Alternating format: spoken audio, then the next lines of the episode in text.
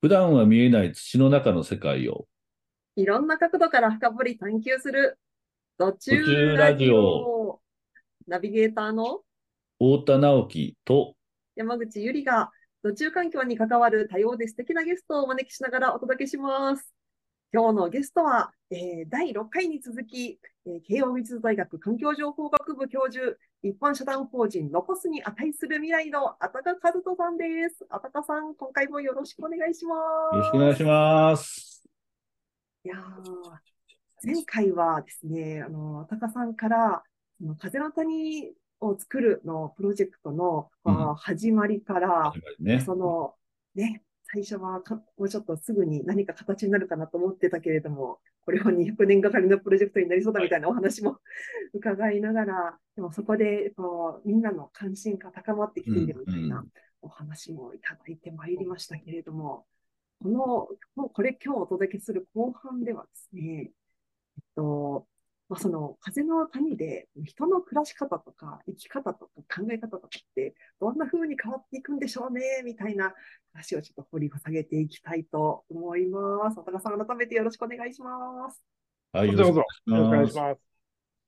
いやー、いやー改めてじゃあこう、えっと、今、ちょっと前振りでですね、風の谷で、この人の暮らし方とか生き方とか考え方とかってどう変わるのみたいな問いを置かせていただいたんですけど、まあ、この、この辺から、高さんの今こう浮かんできているものをお伝えいただけたりなんかしますでしょうか？うん。そうね。あの、風の谷を作るプロジェクトっていうのは、えーコミュニティという場を作るプロジェクトなんですね。場を作る。つまり、そな空間がサステナブルというか、バイアブルというのか、うん。存在し続けるというプロジェクトなんです。そのためには、人はどう関わってるべきなのかっていう感じですうん人を主語としてないです。空間を主語としてなるんです。るほど。ええここ結構重大なんですよね。うんええそう考えると、あの、ちょっと、ん何も図も言葉だけで伝えるのが可能なのかいまいちよくわからないけど、えっと、これね、えーまあ、エコノミクス的なことが、まあ、そもそも単純に一つあるんですけれど、経済原理が回らないと、加速度的に良くならないんで、うん。経済原理を回す必要が絶対あるんですよ、実はね。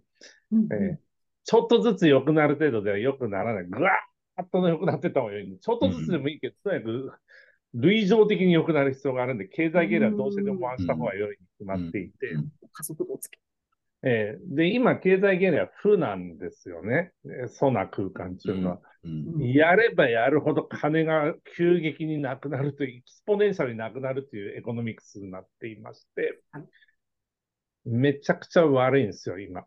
うんだいたい10突っ込んで1返ってくるかどうかっていうのが今の疎空間なんです。うんうんだから9割の流血の中で動かして、ど、どんなだよ、それっていうね。鬼のような economics で動かしていて、それは悪くなるに決まってるんですね。うんうんでものすごい量の輸血を行って回してますけれども、輸血なんていつまで続くかわかんないですし、そんな当てになら補助ない。金みたいなイメージですよね。まあ、輸血っていうのは、まあ、そう そうですね。国とか県からもらって、さらに未来から借りるということをやります。基本形成としてはですね。ええ。あの、まあ、そな空間に、そう、総空間と僕らが言ってるのは、大体人口密度50人以下みたいなところですけれども、うん総空間はですね、そうですね、一人当たり2、300万は軽く金かかってると思ったんですよ。うん年間。多い場合は1000万を越しても。1000万越しても。だって1000万ってなんだよ。だから3人家族で3、4000万突っ込まれてたりするんですよ。うんうんもちろんそれは足りないんで、都市からの流入が、と、未来からの借金が行われてます。ただ、人口調整局面ということを考えればですね、全社会的に、主要国全般にですね、えーこれはものすごく危険なことなんですよ。未来からの借金って。だって、人口減るんで、うん100年ぐらいずっと減り続けるんで、おそらく150年間。ものすごいやばやばいですね。えー、だから全般的になんかメイクノーセンスなんで、なのでコストは下げて入りを増やすということをやる必要がある。いうことを考えると、実はね、今いる人たちだけではダメなことは論理的に明らかです。なんかもっと全然違う富をもたらす仕組みが必要で、それがその人なのか仕組みがないと、今いる人すら住めなくなってしまうという恐ろしい絵が、うんうん、描かれることができると言えると思う。今いる方々が生き延びるために、過剰じゃない程度の高付加価値を生み出す何らかの取り組みがいるというふうに推定される。と いうふうに考えられる。で、その中で今いる人と新しく来る人、あるいはいた人で外行って戻ってくる人とかのインタラクションが激しく起きていって、どんどんまた新しいベターな取り組みを継続的に行っていく。うんいう感じの状態になってると、おそらくサステイナブルになる。うん、ちょっとずつ良くなっていうふうになっていくと推定します。そうですね。ということから考えるとですね、えっと、そこは今とは異質化してるんです、実はね。今、中にいる人も外行って、外から戻ってきて、外から来た人も、今いる人と交わって、なそのね、ずっとそこの磁場で守る人、外行って戻ってくる入ってくる人の三種混合体みたいになってですね、次々と面白いことをやってるという、うん、なんとかな、永続する祭り見たくなってるはずなんですね。永続する祭り。うん。うん、多分そう。だ例えばね、あの、なんか森藩の話で言うと、あの、まあやっぱり近代っていうのは、まあ現代ですね、あの、こここ100年、200年って人中心だったんで、人が住んでるギリギリまで木を植えていっちゃったわけですよ。だから里からいきなりもう森になってて、でそうすると、もう、あの、鹿とかね、熊とかイノシシといきなりばったり出会ったりするわけなんですけども、うん、今、例えば森藩でやってる話は、その干渉体この自然と人の間のゾーンを作りましょうみたいな話なんですけど、それは昔は地域の人だけで維持できたんですよね。こう、食べ物取りに行くとか、薪と、エネルギーですね、薪取りに行くとか、あの、家建てるとき木切りに行くとか、でも今そう、そういうので行く必要ないんで、なんか違う活動をその干渉体があったとしても、外の人も含めて、なんかこう人間のこう活動のこう、あの、存在があって、で、その、それが干渉体になって、その動物との間に一定のゾーンができるみたいな。そういうのをこう新たに発明していく。でそれは外の人もやっぱり何かそこで活動、それは何かね、あの、うん、まあ言ったら、あの、渚さんの心理学みたいな話かもしれないし、うん、いろんな活動あると思うんですけどね。うん、そういうのをやっぱ発明して、人のこう、関わり方が地域の人だけじゃなくて、外の人も変わっていかないと、今のもう里が終わったらいきなりなんか山みたいな状況は変えられないっていうことですね。例えばね。そういうあたりが変わってくるって話かなと。例えばで言うと。えー、なんか、そう思います。ね。あとね、考え方ってなんかさっきご質問、ヒューさんからあったけど。まあね、マインドとしてはね、守るちよりも未来を作る系のマインドがの空間になっていくんだと思いますけどね。うん、ねあの未来は作るものっていうこうメッセージもね、新年号の中でも語られてと、すごいすごい好きな言葉なんですけど、はい、ありがとうございます。今あるのを守るんじゃないと。作る感に満ちた空間になるのが究極の姿。いや、まあ、やってみて、どんどん直してみようよっていう感じの感じ。うんうんうん、あの、うん。もちろん古くからの大事なものは全部、ま、守れるものは全部守る。でも守るためにも作んなきゃいけない。常に工夫がいるんですよ。どんどん人は減るし、ええ。なので、そう、なんじゃないかなと思いますね。ああとね、古くからっていう、今、高さんの言葉なんですけどね、僕らまあ、風の谷でいろんなとこ行くんですけど、こう、古い話をなんか聞きたがってるよっていうふうに、なんか前もっていろんな人がね、こう知らせてくれるんですけど、ただ聞いてみると、なんか想定してたのは、なんかね、僕らそう5000年ぐらいの話聞くのかなと思ったら、50年ぐらいの話だっていうのは結構多くて、ね。そうなんですよ。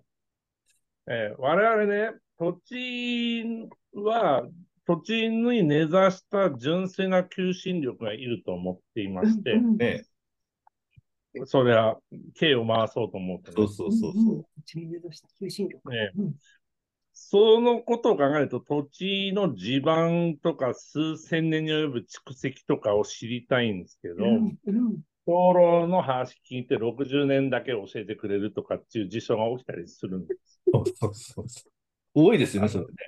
ええそれ、ちょうどここの村の歴史の100分の1なんですけど、このそれ最近すぎませんか？みたいな。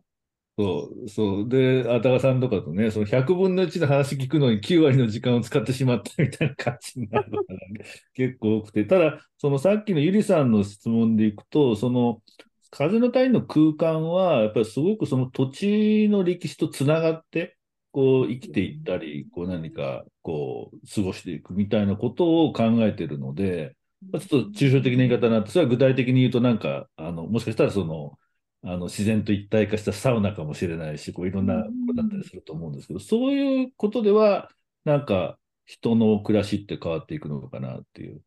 なんかその50年ぐらいの歴史でこう賑わい取り戻そうみたいな話だけじゃなくて、本当にこう土地の記憶と結びついた、あの、なんか宿泊だったり、あるいはその何かあの活動する、知的な活動する空間だったりっていう意味では、本当に人にはあのインパクトがあるかなという。思うんですけど、意外とね、そういうとこまで掘り起こすっていうのがないんですけど、我々そこからなんかすごい、まあ、あたかさん、求心力って言ってましたけど、まだ価値ですよね。なんかその価値を生む源泉がそこにあるんじゃないかっていうふうに思ってて、で、結構遡ると、まあ、縄文ってね、2万年、3万年ぐらい前ですけども、それぐらいまで行っちゃっていいんじゃないかっていう、そこにやっぱ土地の力があってね、でほら、ここにやっぱり神社がすごく残ってて、ここ行ったら気持ちいいよね、みたいな話があったりするわけですよ。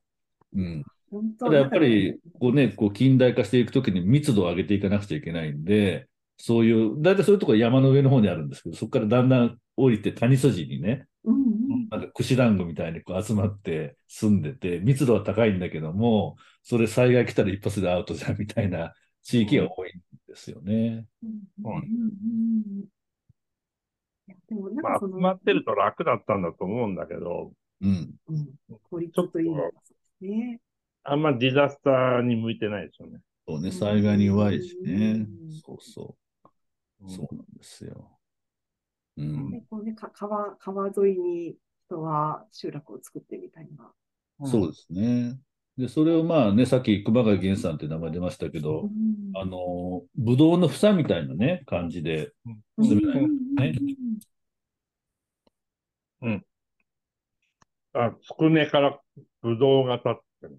ああ。うん、うん、うん。なんか、そうなんだよね。うん、それはね、作り変えるのは大変なんだけど、でもまあ、50年、100年かけてやるんだと思いますね、コツコツ。まあ、そ、そこまで待たなくても、このまま行くと災害だらけで、勝手に崩れていくと思いますけど、つくねは。そうですね。半端ない勢いで災害増える予想なんで、この世界は。うん。まあそういう。その辺のこう、危うさについては、あの、このラジオでも2回3回で高田さんとかが お話をしてくださったところともちょっと絡み、絡んできそうですけど。はい。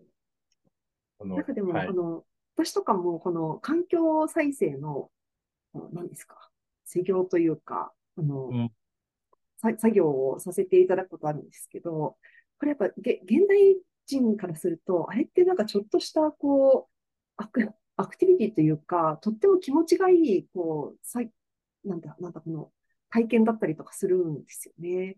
なんかそうやってこう、えっと、かつては当たり前にあったものを取り戻しているだけなのかもしれないけれども、あの、現在の断面から見ると、何か新しい、その、環境と調和する、この、えっと、仕組みを作ってるみたいな意味では、なんかその想像を作る、作るっていう人の一員にそういう形で関わることもできるのかしらと思ったりもしたんですけど、まあそうでしょうね。辺は、そう思います。うんありがとうございます。ね。まあそうね。森、森吉号みたいにしてちょっと言うと、日本の森ってもう、日本だけじゃないね。ヨーロッパもアメリカもだけど、先進国の森って人工林なんですよね、6、7割ね。うん、うんあそうですね。もう、ヨーロッパなんてもはや人工林しかないんですよ。おそらく。ほぼない。何もない。人工林のみの国になっちゃっている。日本はまだ天然林は残ってるけど、それでも3、4割だと思うんだよね、森のおそらく。うん、で、その人工林でもいいんですけど、ものすごく森の多様性が失われてて、まあ、先ほど、あの、直樹さんがあったみたいに、超絶高密度で本来間引かなきゃ間引くこともできなくて、うん、と、まあ、豊かじゃないです。あんまりね、貧困な森なんですね。うん。あれをね、本来の多種多様な森にしようと思うと、うん。あんまし簡単じゃないですよ、これ。実は。うん。ううん。ん、うん。まず気を間引くことは極めて困難である。傾斜地が続く中で。ううん。ん、うん、うん、うん。それで、その、100まあ、僕、昨日やつ、一昨日か八ヶ岳登って、の木付近登ってましたけど、2000メーターぐらいまで。うん、まあ、僕みたいな体重の重い人にとって時速1.5キロぐらいしか歩けないし、あの 大変なんですよ。そんなとこに苗うん苗をどうやって運ぶんだよ、おい、みたいな話もあって。うん、穴掘るなんてもう正気じゃねえよ、みたいな話なんです、これなんかね、い世の中で思われてるほど平和な活動じゃないですね、これは。ものすごく大変なことで。うん間引くのも職人も大変だし、メンテも大変だし。うんうん、うん。なら、ヘリでね、さっきの干渉隊みたいなところでやってる分には楽しいけど、うん、うん、真に景観を蘇らせようとしていくと、うん、なかなかのことです。そうですね。なかなかのこと。うんなかなかのこと。ううんんあと、まあ、日本の本土みたいなところは別にいいんですけど、巨大だから。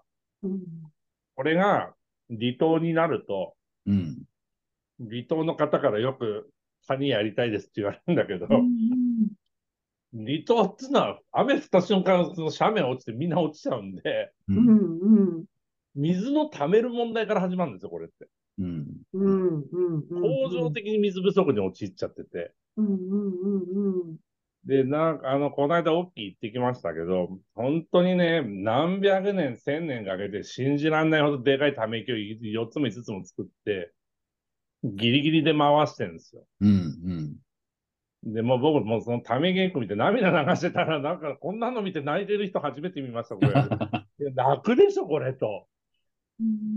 どれだけのエフォートがいるんだってことです。ちゃんとね、粘土をいっぱい集めてきて、水漏れないようにね、うん張り、張るんですよ。何百メートルの巨大な空間に。そこに溜めていくんです。で、粘土に穴が開いたら詰めて、すさまじいエフォートがあってやっと回ってるんですよ。みみたいなやつで、単なる景観美の問題だね。人間と共存する景観を作っていくっていううん。ね、なかなかの代物で、そうですね。うん、だから僕は町長にもう、ね、小中学校の学生、もう毎年一日はね、ため池の修繕させた方がいいっつって書いてきたの。うんうんうんうんどれほどのエフォートがあって、今のこの暮らしが成り立ってるか、全員でもう肌身であ味わわせなきゃいけない。うんうんうん。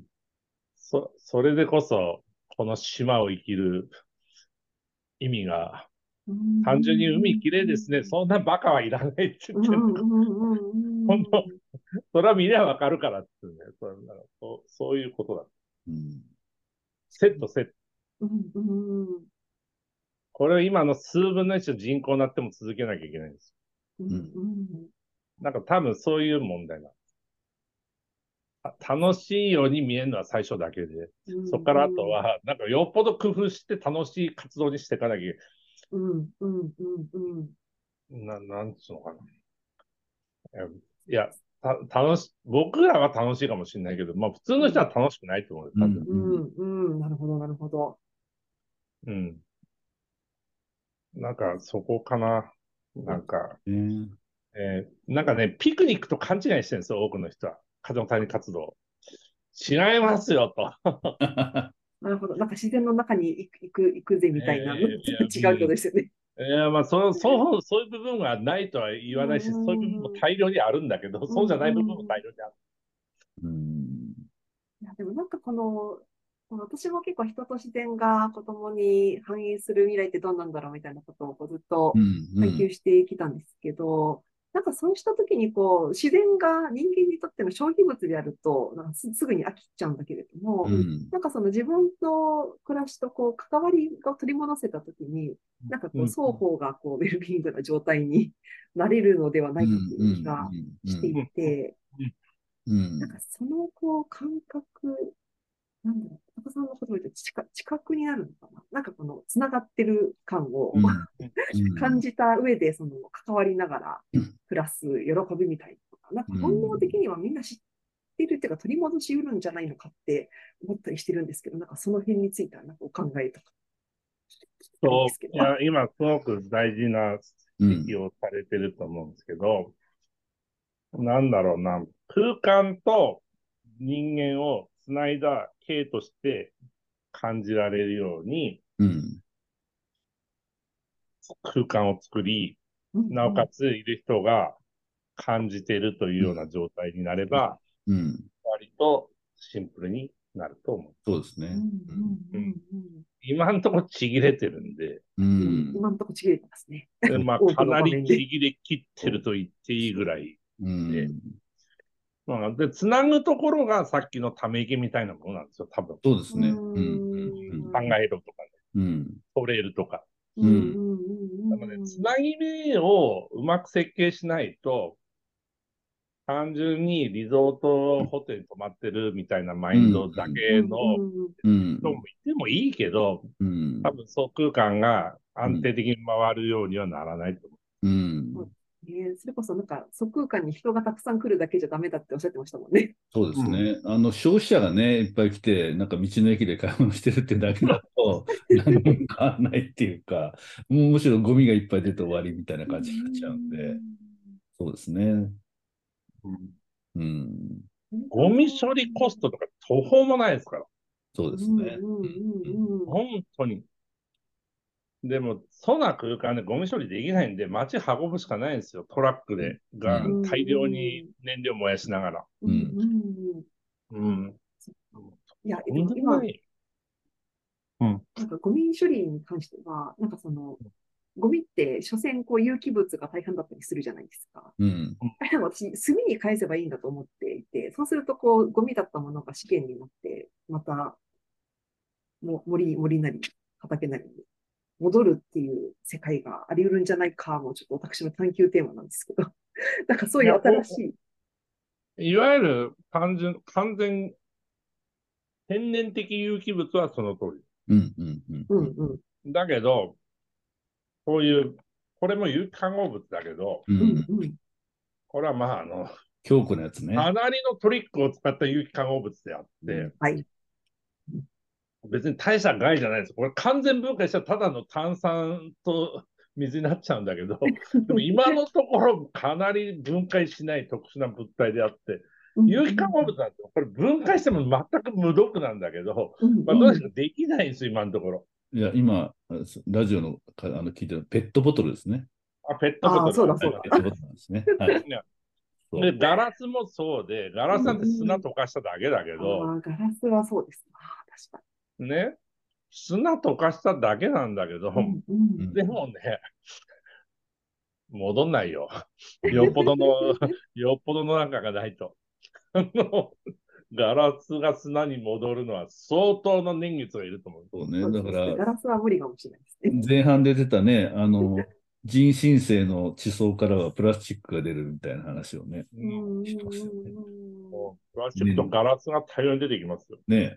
うんうん自然に任せるだけじゃ分解しないんですからね。うんねで三角ケースはこの世で最も安定なものの一つなんで、うんまあ、あの、だから薬品瓶ってガラスなんですよね。うんうんうんうん 何の腐食も起きないの、ものすごい安定なわけですよ。うんということは、なんかほっといても何しても、1億年後もガラスはガラスだってことです。うん驚くべきことに。地層からはガラスも出る。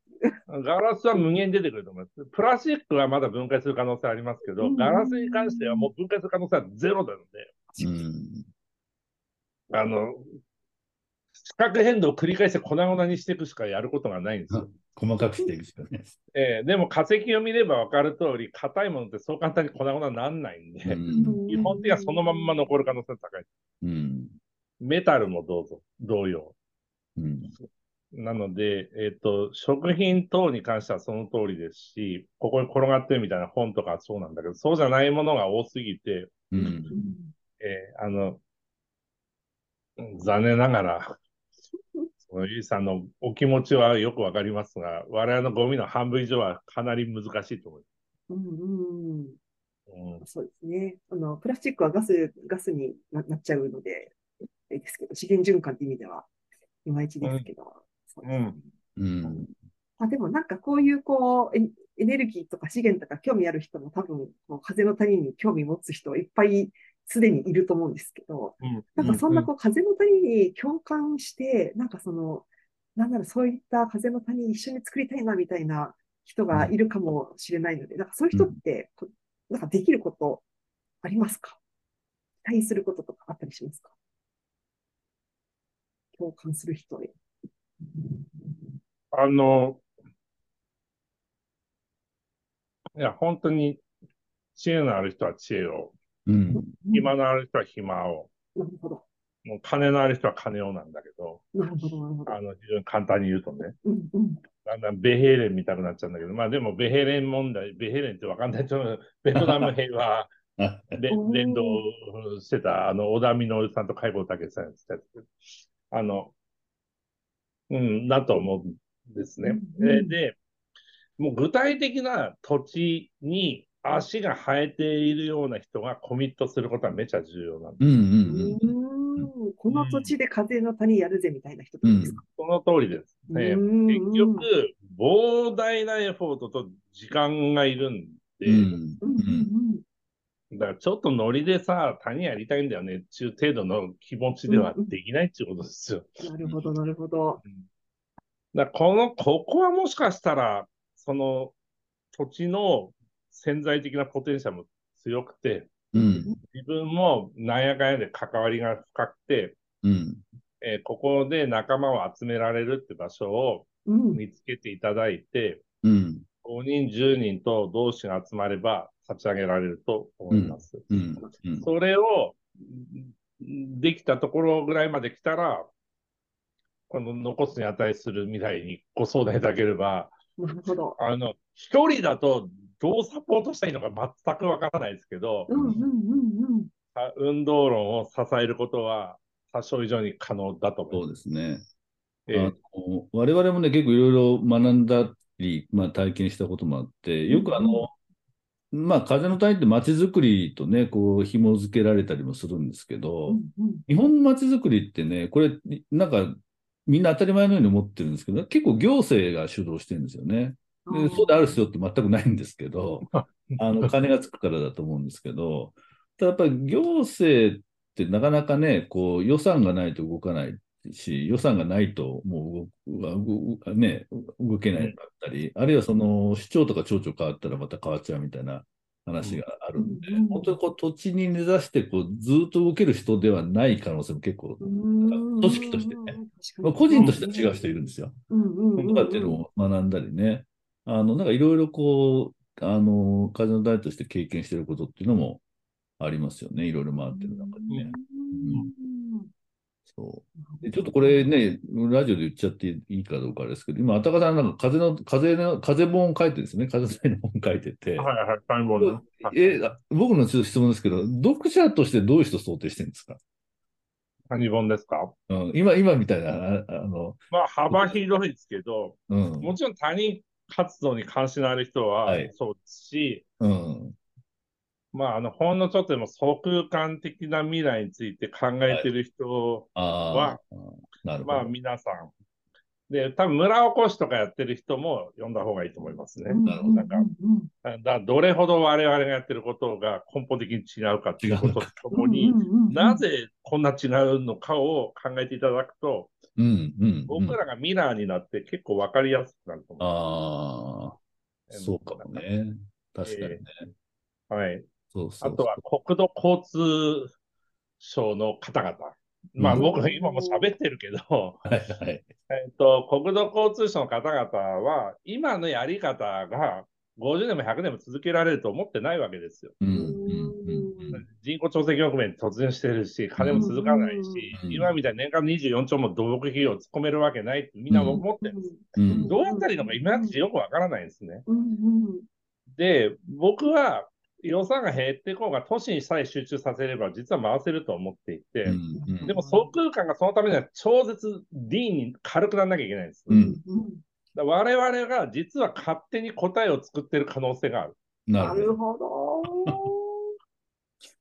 救いの神になる可能性ある。実は。全く関係のない理由により。うん全く関係のない逆向きをやってることで。うんなので、まあ、そういう系のことで頭を痛めてる方も、一緒に見てると、ああ、そうか、これ結構大事な人たちじゃんと思ってくれる可能性もある。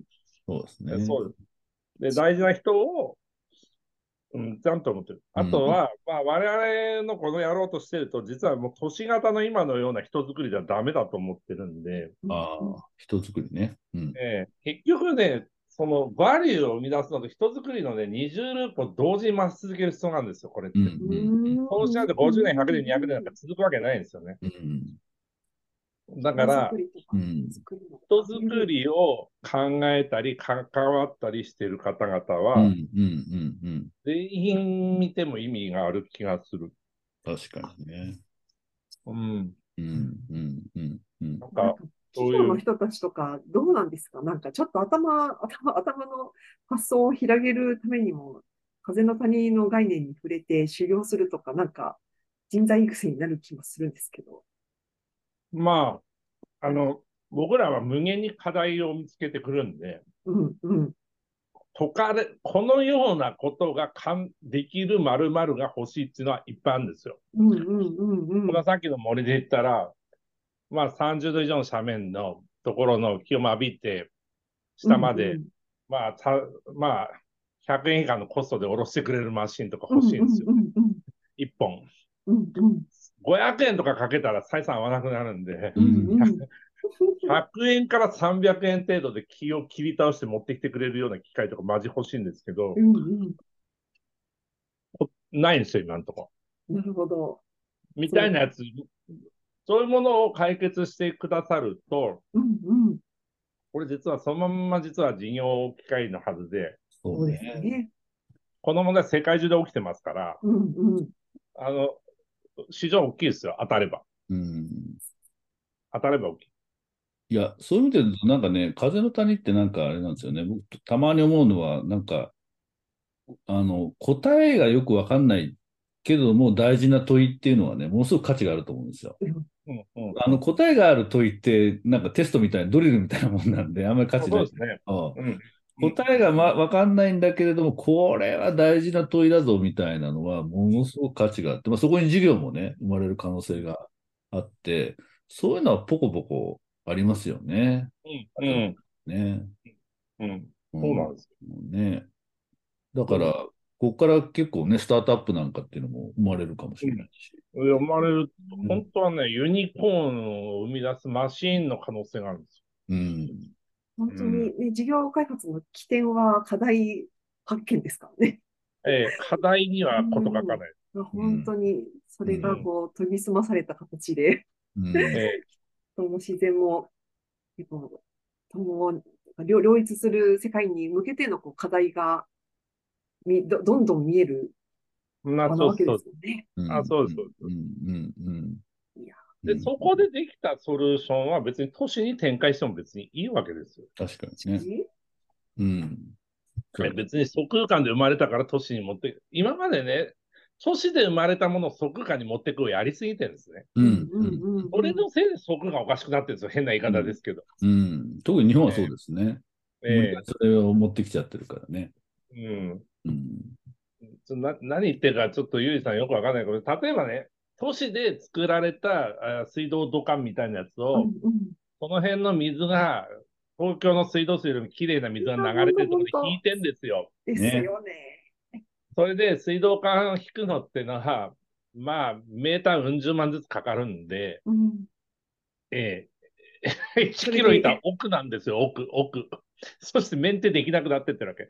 なぜそこのきれいな水を溜めて浄水するというサイクルを作らないのかっていうふうに問題を考え、設定し直したらね、うん。変わるんですけど、うん。水道というものは、まあ、世界中どこ行っても大都市で生み出されたんで、うん。あの、僕、この間ボストンに行った時に、なんか最初のソーウェイジだから、なんか上下水道も整備してた地図とか見せてもらって、すっごい面白かったのよ。やっぱ都市の生み出したものなんですよ。上水道、下水道とか、ゴミ処理網とかも全部。そのまんまね、そこが持ってってるせいでね、なんか超絶高コストになってるところはやっぱ大きいんですよ。うん。なので、こっち側での価値開発っていうのは、実は非常に必要とされてると思います。うん。面積的にはそこがのが大きいんで、はい確。かに。なので、大事。ここちら、こっち側の、えなんかこう、価値開発エンジンとしての谷っていう感じ。いやー、激アツですええね。なんかもう、ここに、ここにでもやっぱりこれからの企業とかは、ちゃんとその、うん張っていった方がいいというか、うん。そういう世界見ていった方がいいでしょうし、そのあ問いを持ったまま、今のうち業やるならやるでいいけど、持った人間が企業の中に増えていくことのなんか価値をすごく感じます。だから、結構ね、その、土中プロジェクトもね、割とスタートアップの人がね、結構関心持ってくれて、例えば一つの例で言うと、あの、建築ってね、環境に負荷かかるんだけれども、逆の発想に、で、その建築を建てると、あの、その生態系とか大地が元気になる建築みたいなのをね、考えてる人がいるわけですよ。そういう問いって結構風の谷的な問いで、大事なんですよね。あのええ発想を変えてしまってね、建築によってその土地が良くなるっていう、うんね、そうもう事業になるじゃないですか。まあもう事業してるんですけど。間違いねない。うんええななんかあの、何年か前に、えーっと、岸田首相が着任されて、うん。えーっと、新しい資本主義うん。っておっしゃったときにね、うん。あれなんだっていう議論を、えーっと、テスラの取締役やってた水野さんと、うん。あの、科学技術系の副大臣平さんとずいぶん議論したことあるんだけど、うん。いや、これはもうどう考えても成長すればするほど環境負荷が下がる経済成長。少ないじゃない。はい。下がる。はい。ね。はい。今よ、経済成長してたらなぜか環境負荷が下がっていくっていうことを成し遂げるのが新しい資本主義であるべきだっていうのが、まあ、あたかの見解で低いじゃないですか。下がる、マイナス。うんうんね。う話をしてたんですけど、これは谷問題を散々やってるからこんな風なことを普通に思いつくんであって、普通の人は低いかまでしかいかない。我々はネガティブであるべきだと思ってるんで、あの、まあそういうことっす。でも水道管だとさっきのローカル取水で回すみたいなやつっていうのはうん、金下がっちゃうんですよ、これ本当に。うんうんうんうんうん、実際問題。ね。ええ。だなんかね、そういう感じ？うん。わかる。のやつ。プラスマイナスはこう、マイナスをゼロにするサステナブルじゃなくて、こう、発展すればするほどプラスになるリジェネラティブっていう、その世界ですよね。そういうことです。そういうことです。うん。だからね、まだね、低いぐらいの議論しかしてないところが人類の弱いところで、うん何言ってんだお前って感じなわけよ。うんあのね、20万年生きてきた先祖たちに対して失礼だということで、まあ、ガタガタ言わずやれという感じ？えっと、まあ、我々的には割とそんな感じ。はい。はい。そうですね。ありがとうございます。ちょっと永遠に聞いていたいんですけど、はいあの、そろそろあのお時間もあのあるところかと思いますので、あの最後にですね、あの、土中環境オープンデータプロジェクト、あの、この土中ラジオということもありですね、最後この土中環境オープンデータプロジェクトへの期待感みたいなところも一言いただけたら嬉しいなと思ってるんですけど、いかがでしょうか。はい。えっと、まあ、これって先ほどお話しした、我々は風と土の循環をうまく担保しないと、うんいい空間作れないと思ってるんですね。で、これは多分正しい。うん。えーえーで、その、風と水の循環っていうのは、まあ、ほとんど両、同じものの両面みたいなところがあって、水が循環してるとか風流れ、風が循環してるとか水が流れてるんです。うんうんそれで、それがどのような状態であるとヘルシーなのかっていう、ものすごくこれ以上ないほどシンプルかつ深い問題が分かってない。うん。この世で。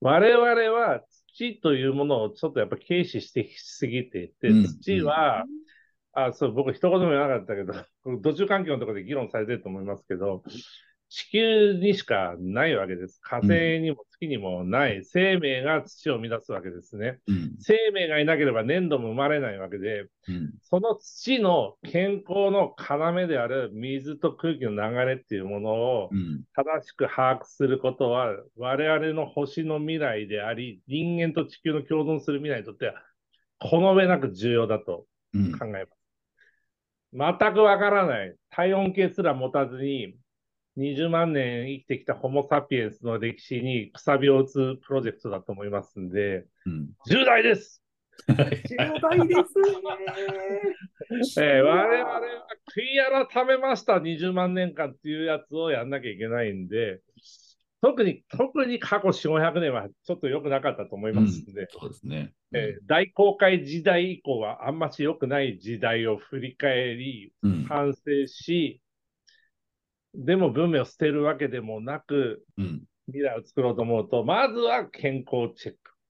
ヘルスチェックということで、ヘルスチェックができ、データベースが揃い、いつも体温計が測られている社会だと、どんなに美しいかということですね。発熱だらけで、アトピーだらけの土であろうと、それも可視化されないとわからない。わかんないですね。うん。うん。意外と綺麗なところが残ってるかもしれうないけど、ん。うん。人もわからないというこの問題をどうにかどうにかしないとうん。ダメねとうん。いうことで、まあ私としては、まあ1にも2にも見えた方がいいんじゃないのという、はい思いますね。ええなんかあの、これね、全然違うけど、あの、1945年に原爆落とされて、まあ、我々非常に不愉快な思いしたんだけど、あの後アメリカ軍って死ぬほど科学者を広島に送り込んだんですよ。うん。長崎と。で、めっちゃめちゃ測りまくったんですよね。うんで、彼らは死ぬほど安堵したんですよ。なぜかって、あれだけの放射能をまき散らしてあっという間に消えてったから。うん。ええ。だから僕らは万年に続く呪いをこの星に落としたんじゃないっていうことで、結構彼らもキリスト教徒なんで、震えてたんですよ、自分たちのやったことに対してね。うん。可視化されることによって彼ら、あもちろん罪深さを感じているけど、オペンハイマーとかずっと俺は地獄に行くと思いながら死んだと思うけど、うん。だけど、まあ、でも、ほっとしたんですよ。可視化するっていうのはそういう効果があってですね、うん。うん。どのような浄化が起きてるかとか、どのような現状があるか、めちゃくちゃ可視化っていうのはね、パワーを与えるんですよ。うん。なるほど。えーで、日本人ってね、なんか汚れの発想が強すぎて、ちょっとでもなんかあるとね、ずっと汚れてる。そんなことないんですよ。うん。綺麗になるんです。地球はそんな弱くないんであの、いずれよ、いずれ綺麗になります。うん。でも、どうせなら100倍速で綺麗にしたいじゃないですか。ということなんですね。ねはいなんか話はなんかずれてってんのかずれてないのかいまいちよくわいや。もう、あの、もう、ど真ん中に戻ってきております。えーということで、可視化は我々を支えるということで、はい。そうですね。可視化は希望をきっと浮き上がらせるツールにもなるでしょうし、まあ、まさにはい一歩目ですねそのうん今まではいうん見え、普段は見えないとか言ってますけど、土の中の世界をあそうです。あこれはね広島と長崎に科学者を送り込んだアメリカの気持ちと同じ気持ちで我々はやんなきゃいけうないんです。ん真面目にやろそれにやろう。う。えーで、先祖のやったことは我々が尻を拭うと。それでいいじゃないですか。かっこいいじゃないですか。かっこいい。うんいや皆さん、一人一人が英雄になれます。ー、いやー、しびれますね。ありがとうございます。もうさ、はい。最大限のプロジェクトへのエールをいただきましたが、うん。太田さん、どうですか？いや、あのね、いや、僕も改めて、まあ、いつもね、あの、あたかさんとはもうな何百時間も話してるんですけど、あの、残すに値する未来、だから少しでもいい未来を残そうよっていうことと、この土中プロジェクトのつながりっていうのがとてもよく分かったなっていう。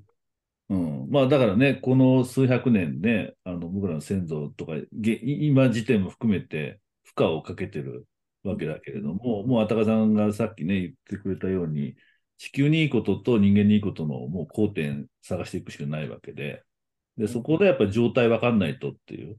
ちょっとでも今の状態を知って、でもまあ希望を作っていくっていう、まあ、あの、一つの、あの、インフラ的なものとしてのこうデータっていうのは非常に、やっぱワクワクするなというふうに、はい、改めて思いましたし、それがいろんな人にこう、またパワーをね、与えていくんだろうなというのを非常に、はい、あの、聞いてる方に、とのつながりっていう意味では楽しみに、楽しみですね。はい。あ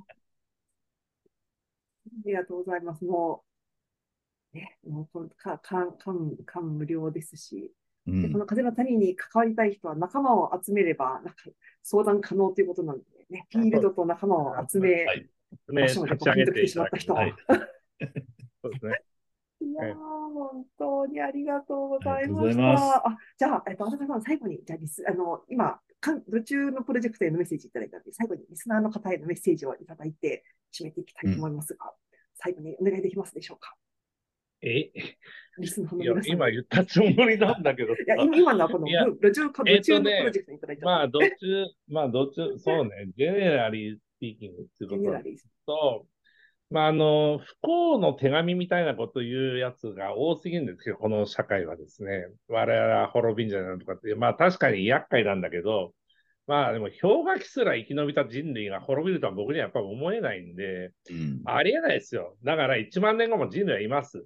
で、いうことはですね、好き放題していいわけないわけ。うん だから、我々はちょっとでも、ね、あの、うんいい未来を作って死にましょうよ。